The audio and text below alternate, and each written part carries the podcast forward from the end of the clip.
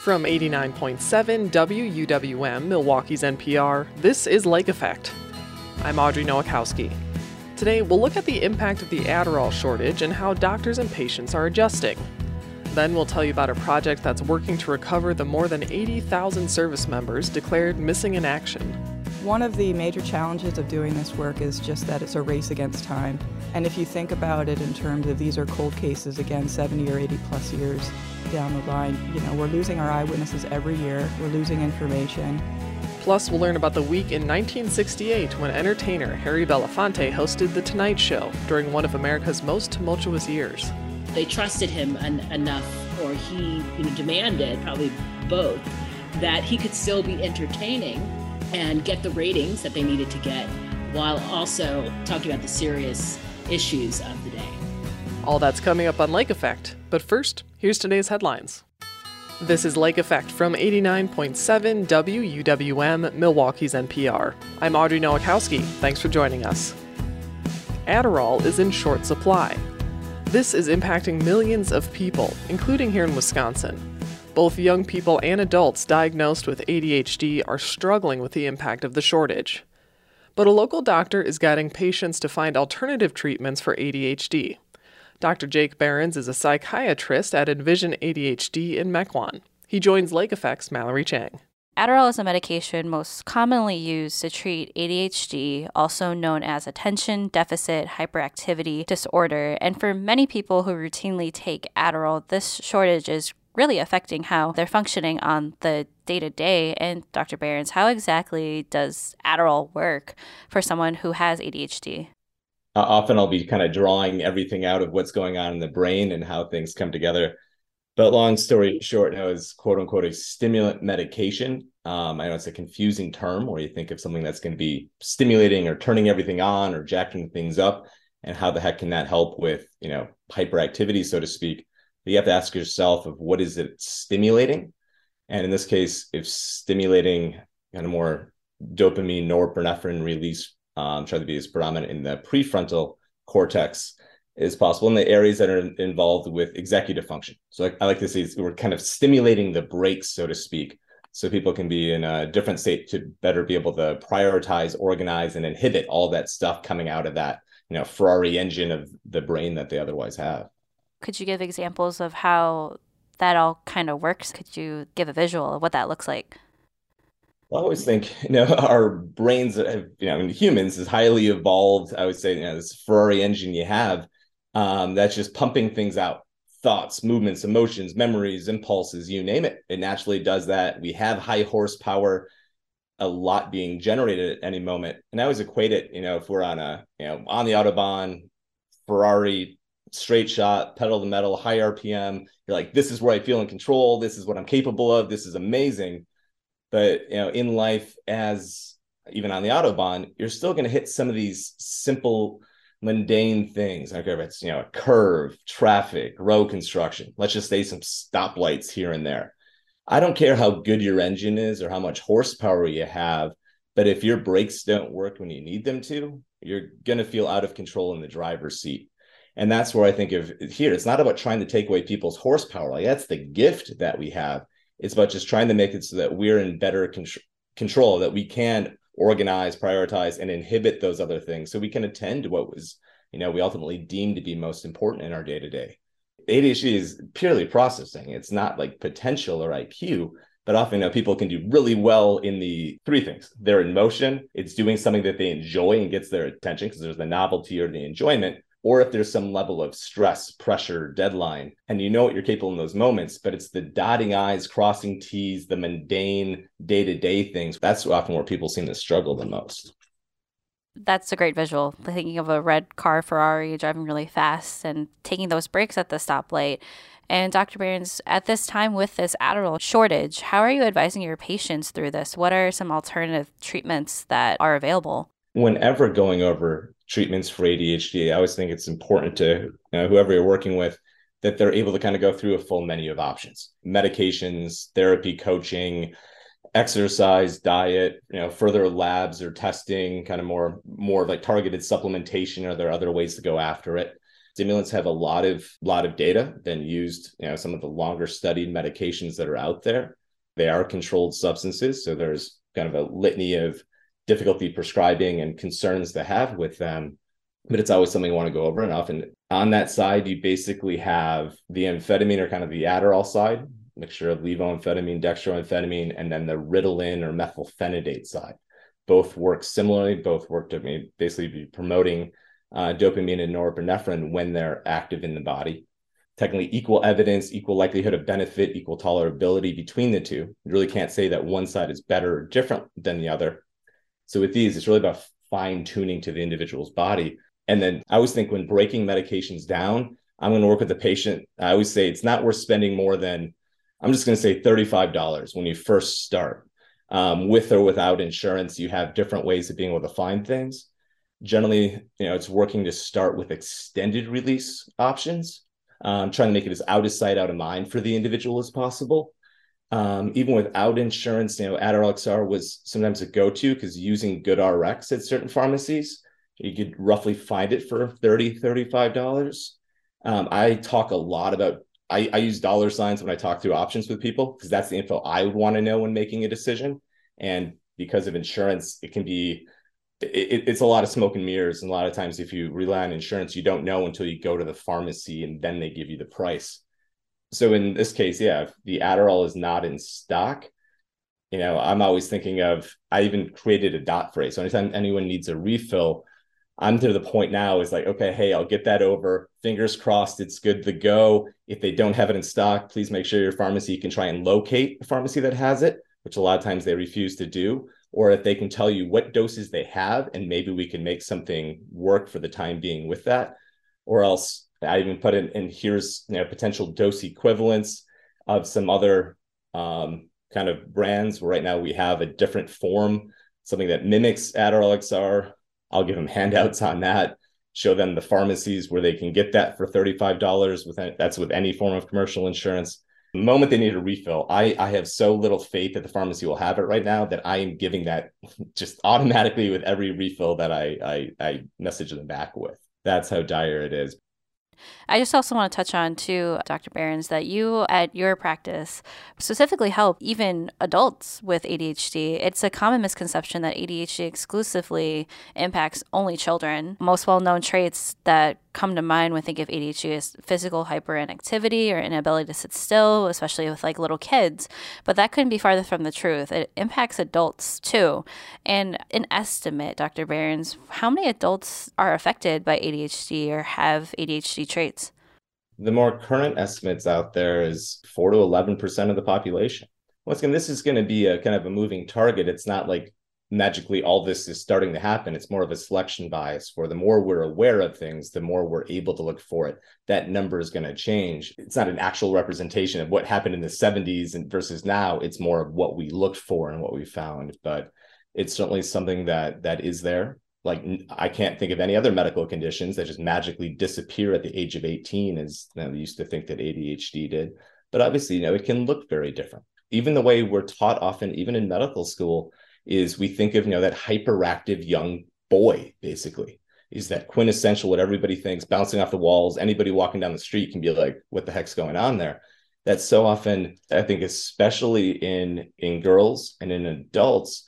Even like an adult, not saying they didn't have symptoms when they're younger, but basically the way you call attention to yourself where you might get labeled or looked further towards A D H D is basically if you do two things, like failing so miserably that you're falling off the academic curve and like, what the heck's going on? We need to evaluate more. Or basically being so overtly hyperactive that you're driving your parents and your teachers batty and they're like pulling out their hair, like, please get me help here. And that's what leads to it. But for those that have what I say more of the internalized symptoms, the internal restlessness and everything going on, that's not going to be calling attention to itself. And even as kids, you're not aware of kind of yourself versus others. Wait, is there something going on with me that's different? We don't gain that that sense of ego until more early adulthood. Not to mention, you know, we're in school, we have parents, we have a lot of structure, routine, we're involved in sports and, and organizations, everything that's keeping us busy and engaged. And to me, it's almost the rule, not the exception, that it's when we kind of take off the training wheels, we give up the home structure, the teachers that are staying on top of us, and we leave home for the first time, say we go to college, professors don't care. They're not staying on top of you. You don't have, you know, your parents and things staying on top of you, making sure things are done. And to me, it's the rule, not the exception, that that's when a lot of things can hit the fan, as well as that's even as that young adult, that's when you're coming to terms of even development. And you're able to look like, wait, is there something different with me? Is this is this an issue? And do I want help with it? Doctor Behrens, I'm just curious, with the patients that you work with, just generally, what are some traits that an internal A D H D person might experience or experience the world? Well, often I think we think of, oh, it's just focus or sitting still. Like, I hate the term A D H D personally, attention deficit hyperactivity disorder. It sounds like, well, just sit still and pay attention, just do it. It sounds like willpower, which is totally not, not the case. And the term attention deficit, it sounds like, well, you never have the ability to ever pay attention. It's broken. You have an absolute deficit. And you know, that's not the case. It's very variable. Why are people so good in these keyed up last minute pressure, like come alive and are fantastic, but then struggle with just seemingly the simple day-to-day type of things? And when I think about here, it's like, okay, is everything done last minute? Do you need some pressure built up, even just to get yourself to be able to sit down and do what's in front of you? You know, you're not, it's not like you feel like Popeye eating a can of spinach. You're like, here we go. I want to write this paper. But do you find that if you try and do anything ahead of time, you just find you're in a worthless state. Your, your legs bouncing, your mind's in a thousand different places. Or often I'll find is just doing simple day-to-day tasks, making plans with friends, time management to get places on time, be able to, you know, pay bills, handle emails, get through. Often it's the small day-to-day tasks. Just circling back to our main topic today with the current Adderall shortage, it's impacting a lot of people. From your physician point of view, is there an estimate when this medication shortage will end, and what can people really do in the meantime? First thought, is this something, you know, is it a major shortage of the medication itself? Is it a natural resource issue? Sadly, the more I learn about it, the more upset I get. Is initially we had, no, you have multiple generic manufacturers, multiple plants, so to speak. One of them had a labor dispute. Understand those are forces beyond us. But in here, we're, we're now kind of maintained because there's a ceiling on how many total pills as a controlled substance can be released to the market. And as opposed to, okay, one of those plants goes down, can the other ones increase temporarily to fill in for the ceiling? Unfortunately, the way our systems are set up uh, with the F D A is no, they cannot ramp up. There's a max ceiling per company versus a max ceiling in general. I've heard March is supposedly when get back to that normal level. But in the meantime, what I always recommend is obviously whoever your prescriber is, I hope you have a setup so you have some form of direct communication with them to try and kind of navigate this on the go. And I think just being aware, if you're working with someone that stays on top of all of the medications for A D H D, that might be one of your best suggestions. The last thing I want, and I've seen this, unfortunately, in some psychiatric communities, is even in psychiatrists, they know one or two stimulants, and they're just like, well, okay, you can't find this one, so let's go to this completely different one, just all of a sudden. I'm not saying it's not effective. All medications have good likelihoods of benefit. I just don't like for the patients to be thrown into a whole new kind of treatment regimen, just kind of willy-nilly or on the fly. I know it's a lot of technical aspects of the biggest things. There, there are options that are out there, and it's really about fine-tuning and finding what works best for you and your body. Well, Doctor Behrens, I really appreciate your diligence on this topic, and I really appreciate you being here today on Lake Effect. Thank you so much. Thank you. Doctor Jake Behrens is the founder and a psychiatrist at Envision A D H D in Mequon. He spoke with Lake Effect's Mallory Chang.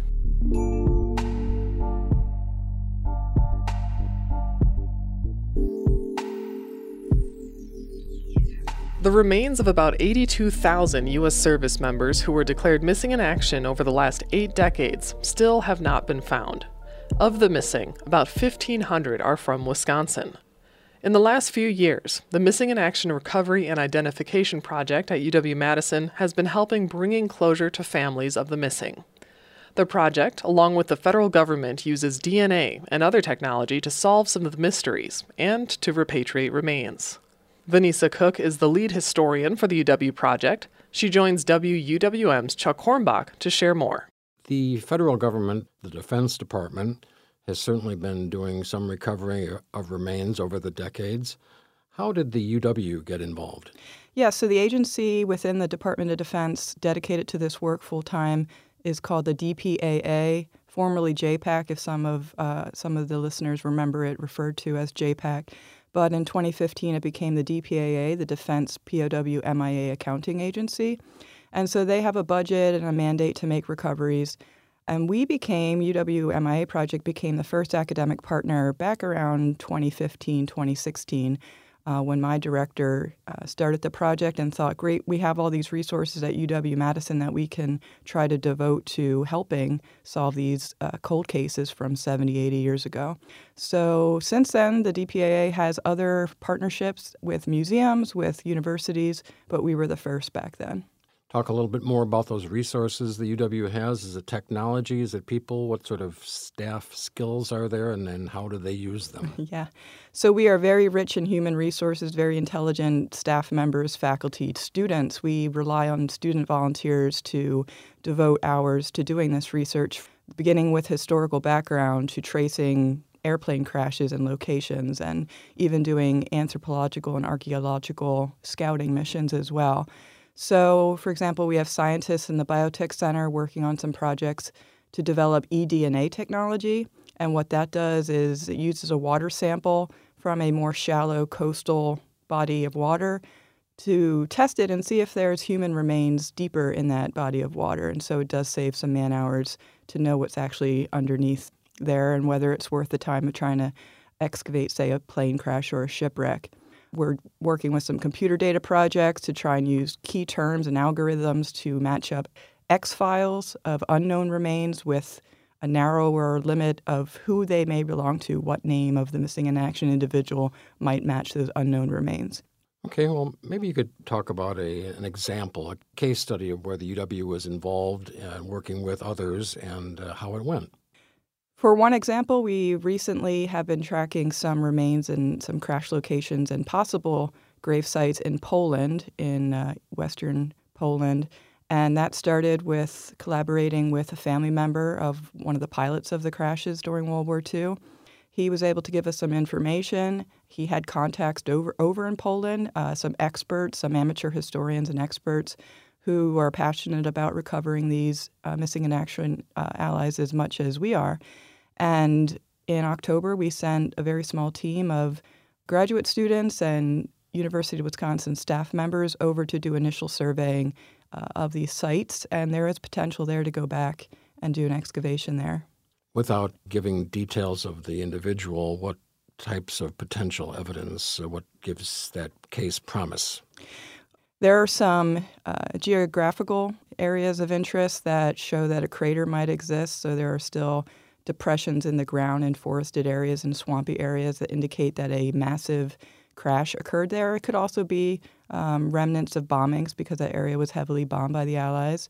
And then there are also eyewitness accounts that were recorded from back in the nineteen forties that indicate that a temporary cemetery might have ex- existed along some roadways that we are able to locate today. You talk about in that uh, case involving Poland, a family member. What is the role of family requests, uh, family interest in these investigations? We are very hesitant uh, in our organization to reach out to a family member cold, to you know call them or contact them, because we don't want to, first of all, bring up a painful subject for them. Also, we don't want to give them any false hope that, you know, because we're this institution research institution that we might be able to solve this case. It's all baby steps, and we can't ever make a promise or guarantee that we're going to actually have um, a recovery and identification. However, if we know that a family member is looking for information, if they contact us via email or call us or word of mouth, of course we're going to devote some resources and, and man hours to doing that. In the example about Poland that was on land, talk about, if you would, the challenges of finding on land versus finding remains at sea. So when I said there were about eighty-two thousand missing in action cases still remaining to this day, about half of those are presumed to be water losses, either an aircraft crash into the sea or a shipwreck, Navy shipwreck. Those are, as you can imagine, much more difficult to recover those remains depending on the depth. You're not just going to stumble upon these remains. You know, a farmer's not just going to accident- accidentally dig up uh, debris or remains from his field. So the technology for underwater recovery is developing. That's the good news. There are, for example, kind of machine drones that can scan the ocean floor at a much more efficient rate than human divers can do, and they can detect any kind of anomalies in, in the ocean floor uh, and foreign objects that we might be able to identify as debris from a crash. Again, in the example involving Poland, you mentioned there were recordings of past eyewitness accounts.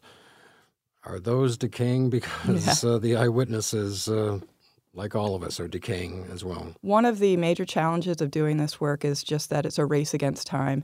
And if you think about it in terms of these are cold cases, again, seventy or eighty plus years down the line, decades uh, later, our eyewitnesses are, you know, we're losing our eyewitnesses every year. We're losing information. It's scattered throughout the world in archives and collections and private collections as well. And so we're trying to collect as much information as we can to solve these cases, and also the remains themselves, as the years go on, may disintegrate. Due to natural processes, or is it highway construction and building projects and so on as well? Both. Uh, depending on the kind of soil that the remains are in, that will have an effect on the rate of disintegration and whether the D N A sample is strong enough to make a match. But also, yes, all the development around, particularly Europe, that has been going on. If something has been built upon, then we don't really have access to that plot of land anymore. Do you run into political obstacles uh, these days in other countries? Not as much in Europe, but that does limit our ability in some areas of the Pacific and Asia, depending, you know, North Korea, for example, is one area of challenge for us and for the D P A A trying to get into that region to recover remains. In Burma, for example, that was a little-known theater of action in World War Two, but we still have a lot of M I As from that region, plane crashes in that region, China as well, the Himalayan area. But because of political unrest there or, you know, barriers just with our diplomacy, we do have some trouble. Another challenge might be money. Can you talk about the financing for this effort? Yes. So even though we're considered a U W organization, we do not currently receive state funding. We're hoping that that changes in the near future, but we rely a lot on private donations from individuals and organizations, other veteran-associated in, uh, organizations such as the V F W of Wisconsin. And we really use that funding to go do that scouting mission in Poland recently. So it is being put to good use. We also need the money to obtain information and for that travel, for that scouting. What type of individual might donate to this effort? What's uh, his or her motivation? Family members, certainly, who know the kind of pain that people are still going through. They can think, you know, maybe I'll never get those answers, but if I can help another family Uh, have some amount of closure, that they might donate. Anyone who has served or comes from mil- a military family, and just those interested in using research at U W to help practical problem solving. Students at the U W are using their academic knowledge to help families in Wisconsin.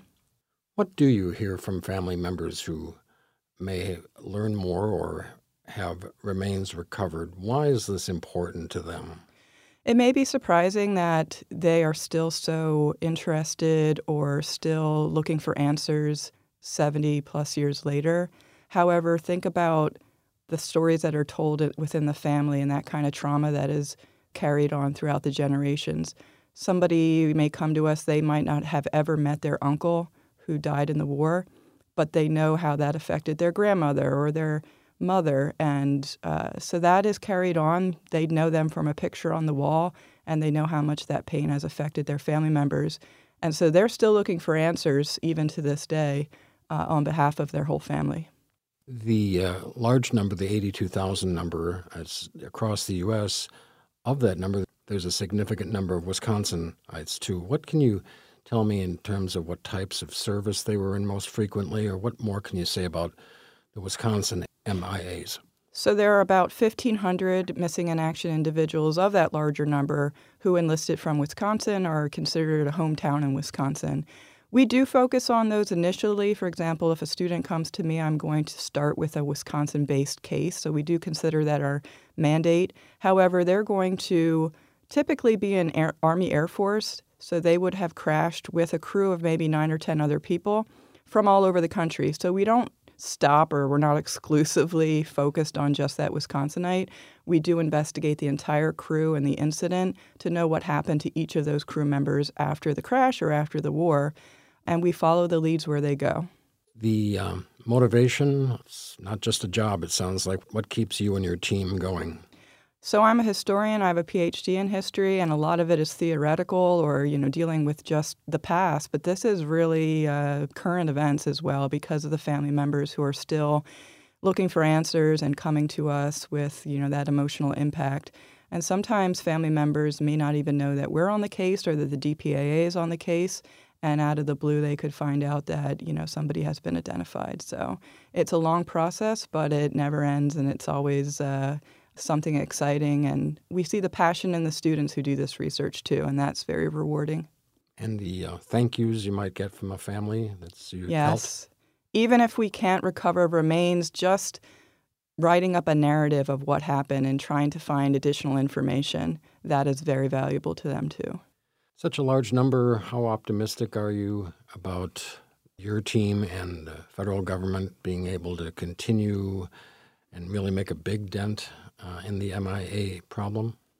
I'm very op- optimistic, especially because of those technological advances I referred to earlier, and hopefully that'll just keep getting better, including the D N A analysis gets better every year, and we're able to get more from a smaller amount. And so that kind of technology advance, I think, will help. Uh, the underwater recovery, we still need technology for those mountainous ranges that are very treacherous and difficult to get to as well. But uh, with the financial support that we get from our uh, network, hopefully we can continue to do those scouting missions. And we have a few on our plate right now that we're hoping to get to within the next year. Vanessa Cook is the lead historian for the Missing in Action Recovery and Identification Project at U W Madison. She spoke with W U W M's Chuck Hornbach. Later this month, U W Madison will host a Recovery Innovation Technology Summit. You can find more information about that at W U W M dot com. Did you know that you can listen to Lake Effect as a podcast? Just search for Lake Effect wherever you get your podcasts to download and hear us on demand. You can also follow W U W M on Instagram, where you'll find videos and pictures from news stories and Lake Effect interviews. After twenty years in prison, a Milwaukee man started his own trucking business. We'll learn how he's now working to help others in about fifteen minutes. But first, in nineteen sixty-eight, there was a full week where Johnny Carson gave up his host chair to a black entertainer on The Tonight Show.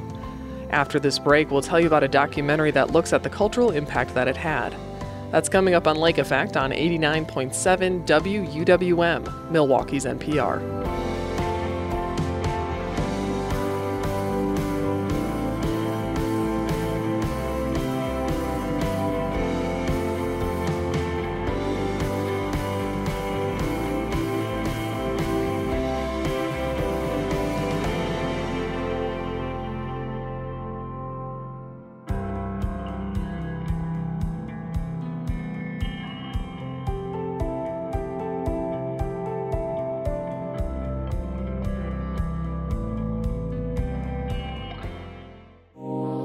You're listening to Lake Effect on eighty-nine point seven W U W M. I'm Audrey Nowakowski.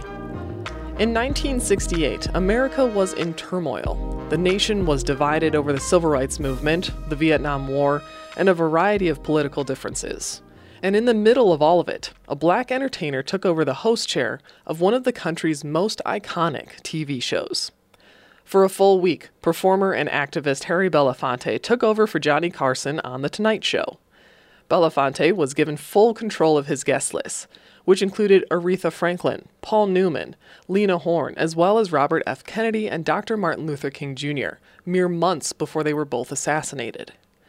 A documentary called The Sit-In, Harry Belafonte hosts The Tonight Show, explores the impact of this historic week in television. It's directed by Yoruba Richen and features Belafonte himself, as well as some of the guests he had on the famed Tonight Show couch. Richen joined me in twenty twenty-one to share the impact this week of programming had on American television and culture. Basically, Johnny Carson, who hosted The Tonight Show, recognized that there was a lot going on during this time, and he needed somebody who could take over and the show and, and talk about this stuff uh, in a way that was entertaining and yet serious. And he chose Harry Belafonte to do it. Uh, from what we know, he was the one who made the decision. And he asked Harry uh, to host the show for a week. It was the first time a Black entertainer had hosted uh, The Tonight Show for a week. There'd been others, but not for a full week. And um, Harry agreed after some negotiation. And he had on this amazing cast of characters who came in, um, everyone, artists, activists, including Paul Newman and Zira Mostel and Lena Horne and Diahann Carroll and Aretha Franklin, and you know his friend, Doctor Martin Luther King, and it was his Doctor King's last televised interview. Um, and he also had Robert Kennedy as well, and it was a couple of months before Robert Kennedy was assassinated too. And so it was this very historic week where he had on these politicians, activists, really bringing what was going on to an audience, a wide audience. Remember, at that time, there were only three stations, and The Tonight Show was one of the most popular shows. Um, so it was a very historic moment in television history. Right. And Harry Belafonte also had control of the guest list for this week, which was huge. And your film refers to his bookings as spokespeople of the mood of the nation, which I think is just so aptly captured what that was. Absolutely. And it really was about how Harry saw what was going on during this time. That's what I came to realize uh, as I made the film. And, you know, the film also goes into who Harry is and was at that time, what a multi-hyphenate Uh, entertainer, huge star, and a crossover star during a time of legal segregation. So Harry, who's still with us, his birthday is actually coming up soon, um, is a phenomenal figure in both entertainment and in activism. Yeah, and uh, this time in history, you know, the late nineteen sixties was also a time that showcased performers becoming activists, transitioning into actively having a voice and taking a stance versus previously in the entertainment industry, most would try to stay neutral. Absolutely. And I would say that Harry was an entertainer and activist always. So one, I don't think, came before the other. Um, and yes, yeah, staying neutral wasn't an option for many, especially African-Americans, but for other uh, entertainers as well. And I, th- I think we still see that today. I don't think that's something that's lost. I mean, one of the things I think about entertainers, somebody said this, I forget where it's from, but said, you know, actors, think it's talking about actors or, or singers, have an empathy. That's part of the job, is to have empathy, right? When you're trying to create a mood with your music and trying to tell a story with your music. And so I think when you have empathy, you see things differently, and you see and you feel for the things that are unjust and that are unfair, and want to speak out and try to change them. And obviously, Johnny Carson wanted to shed light, and the American institution that is late night T V was and still is very white. And of course, sitcoms of the time didn't reflect true American life, and certainly not Black lives. So how significant was it for Johnny Carson to use his soapbox and kind of lend it to others to voice what he felt he couldn't voice, whether because of who he was? Or do you know if N B C, the executives, obviously Johnny Carson wanted to do this and agreed, but did the executives, were they not as uh, enthused, shall we say, or, you know? Well, I think Johnny had a lot of, he had a lot of power. That's one thing. So he was able to sit, do what he wanted to do. We do know that the executive, uh, the, there's a story that, um, you know, after Belafonte, after Harry agreed to do it and, and negotiated to create, to have, you know, control of his guest list, Um, and he said, you know, he said he was going to have Doctor King on. And one of the executives said, uh, said something like, well, you know, he's not going to talk about that civil rights stuff, is he? And Harry said, well, what do you th- want him to do? Sing opera? um, so there obviously was some nervousness, but they let him do it. Um, and uh, they trusted him en- enough, or he, you know, demanded probably both, that he could still be entertaining and get the ratings that they needed to get, while also talking about the serious issues of the day. And with so few major networks on T V, how segregated was American media at the time? I know Soul debuted in nineteen sixty-eight as well. Was it already out before this week, or how did that intersect? Yeah, I'm glad you asked that because I wanted to, to mention that. One of the things that I learned uh, in making the film is how segregated T V was. Uh, one of the the historians, Doctor King's, uh, a historian of Doctor King, said, remember, Doctor King was rarely on T V. I mean, it's hard to believe that now, but he was not on T V a lot. Um, having multiracial guests, you know, sitting on the couch, um, uh, Johnny's couch, or interacting was very rare, was not common. I mean, we see it, you know, now it's hard to believe in terms of what we see on television. So it was a big deal. And uh, Mister Soul, I believe, came on after Uh, debuted after this week, as did Julia, the groundbreaking Ju- show Julia with Diahann Carroll. That's right. So with your documentary, you feature, of course, Harry Belafonte himself, but also some of the guests who took part in that week. So what was it like for you to speak with them and, you know, to show Harry his guest list and be like, what do you remember about this epic week of television? Well, it was a real pleasure, obviously, to interview Harry. Um, you know, a real highlight of my career. Uh, so warm and funny and um, passionate. Uh, and then the other guests were, who were still with us, obviously, were, you know, very delighted to take part in it. And, um, you know, it was a long time ago. So there we there there was memory jogging that we had to do, uh, show bits of the footage, you know, that we had, but that was, you know, totally makes sense. And it was, I'm really glad we got to capture a lot of the folks who who appeared that week. You mentioned being able to show some of the tapes, and one of the most heartbreaking things of this film, I suppose as a producer myself, but the fact that N B C recorded over their tapes, and only two half-hour programs still exist of this week, and some audio tapes. That's terrible. yeah, yeah, and it was terrible. We knew this going in, but you know, you'll see what we were able to to dig up in the film. Um, how we were able to dig up these audio tapes that, you know, are, are really the first time they've been heard since uh, I think ever, like heard publicly. So um, yeah, that was definitely definitely a challenge, and and and very sad because there's a lot that we, you know, a lot of those guests we we know they were on, but we are not able to, you know, see them in action. Yeah, I think you still do a great job of tying together that week and, and what it means. And, you know, with this move by N B C really opening American audiences to more perspectives, how did the Harry Belafonte week also open the door to make T V a place for more than just entertainment and escapism? You know, this proved that audiences are interested in real life and politics and things that are happening. Definitely. I mean, I think that Uh, because those tapes were lost, you know, there was an institutional memory that that was lost with those. Mm-hmm. However, he did create the pathway for this mixture of entertainment and politics in late night, which we see obviously today. And after Harry, the only, the next Black, you know, host of a late night show was Arsenio. That was something, you know, some thirty years later.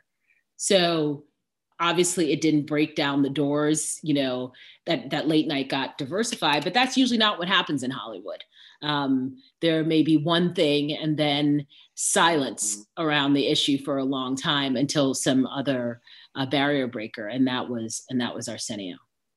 It's interesting that you mentioned, you know, some of that institutional memory got lost, and, and Black voices in late night still struggle to take hold. So how do you hope that people learning about this week now, you know, either that weren't alive at the time or needed a, a reminder of, hey, this happened, how do you want it to impact them today?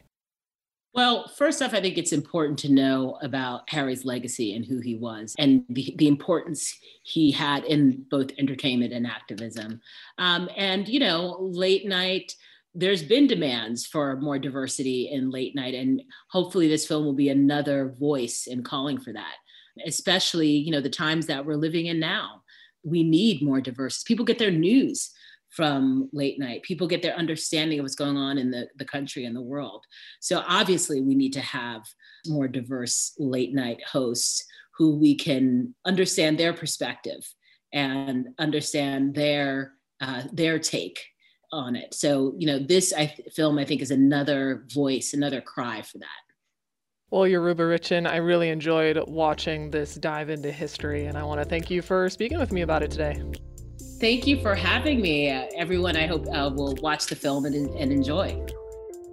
Yoruba Richen is the director of the documentary The Sit-In. Harry Belafonte hosts The Tonight Show. We spoke in twenty twenty-one.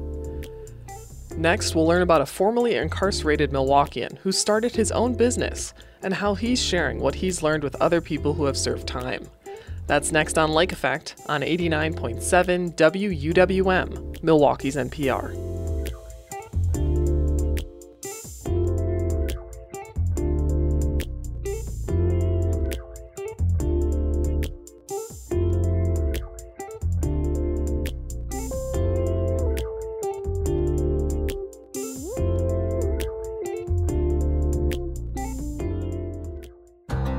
This is Like Effect on eighty-nine point seven W U W M. I'm Audrey Nowakowski.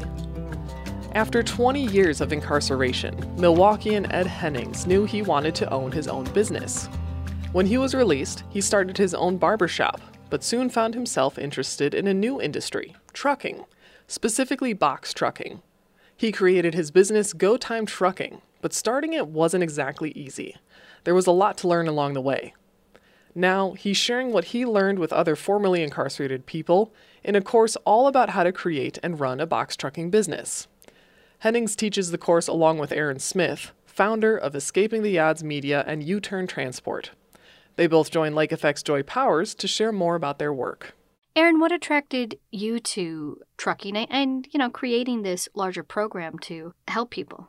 Well, while I was away, I did a whole lot of reading, and I, I, I seen that the trucking industry was was in demand. A lot of people were, without even having a C D L, was was going down this path, and a lot of the men that I was incarcerated with wanted to do the same thing. Um, so I actually started taking a, a C D L course while I was inside. Uh, one of the jobs that I knew that I can that I that I would be prepared for was working as a as a dispatcher uh, for a freight brokerage company, uh, because I'd had some prior experience with being working at a freight broker on while I was on bond back in two thousand seven. I went to prison in two thousand nine. And so I did have some experience, really pretty much the only professional experience was in trucking. And so I said, well, you know, I can give that a shot. Um, at least I know how to do it. And so upon my release, I started working for a freight broker here in Chicago. And from there, I figured I'll just get the, get the experience I needed to start my own trucking company.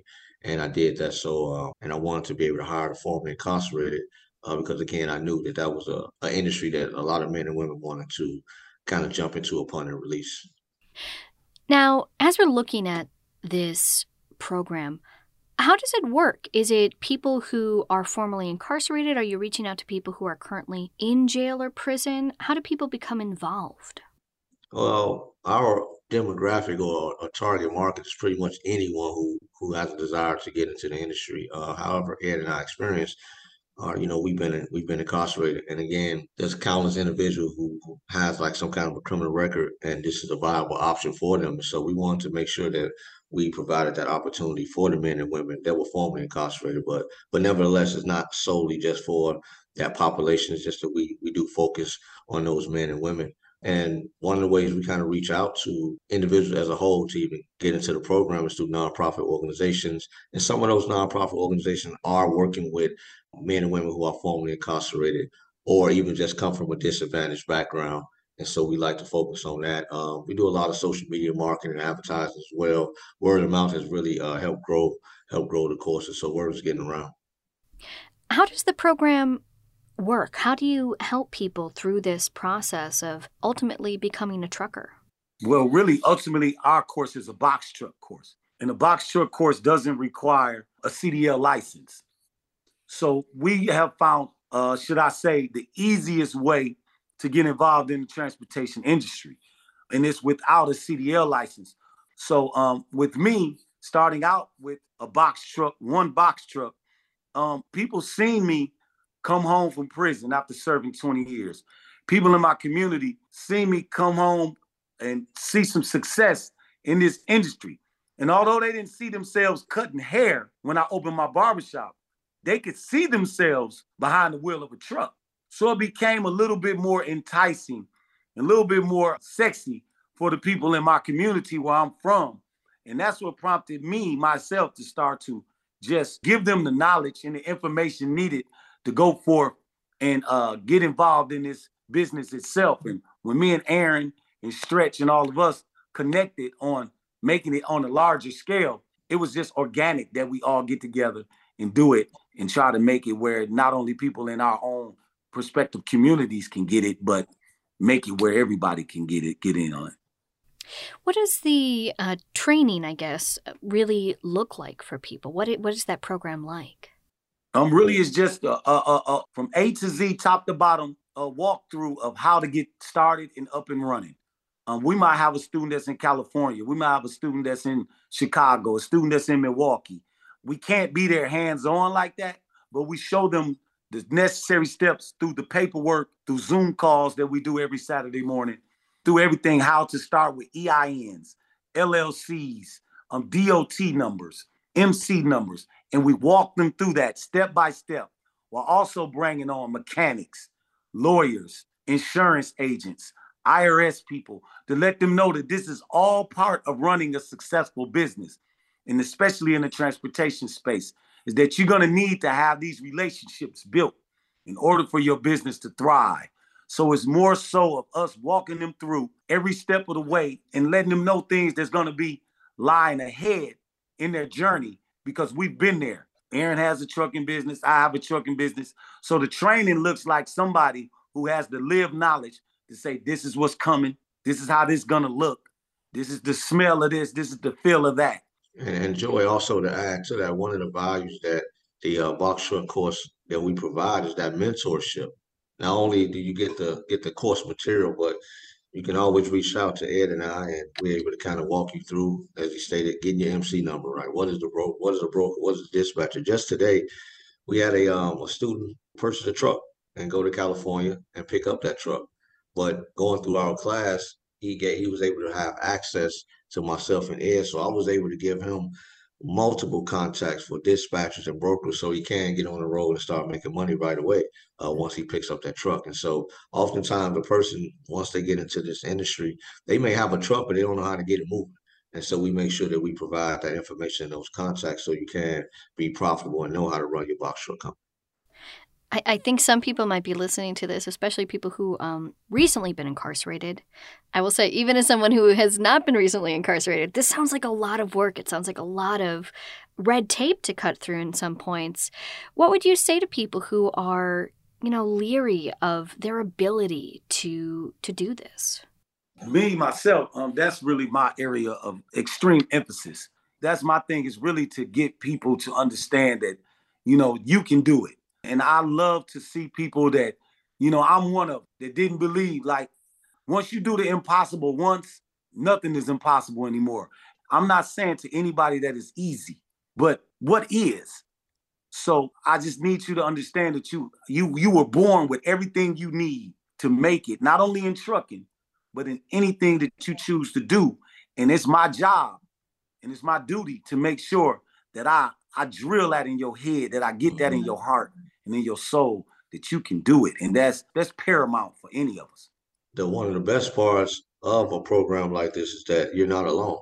When Ed and I, we started our, our trucking uh, outfits, you know, we, we just had to kind of put one foot in front of the other and just kind of figure it out through trial and error, and, and we done so. And so we were able to kind of couple our knowledge and experience and, and provide this opportunity to others as well. So we're always a phone call or email or text away for some of our students that, that may get caught in a, in a snag and need to know how, you know, how do I, how do I apply for my M C number, right? What, what, what should I look for in, in a freight broker or a dispatcher? And so all of those answers we have, because we, we have experienced it already. So that's the, that's the bang for your buck, if you will, that you're getting.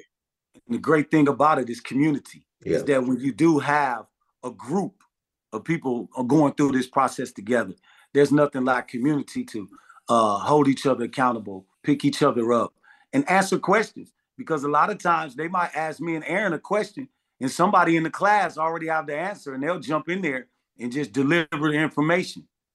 And it's wonderful to see some of the students who've been in a little longer and some new students who've been researching come in with a lot of knowledge and they share it in the community. So that, that also helps out a lot.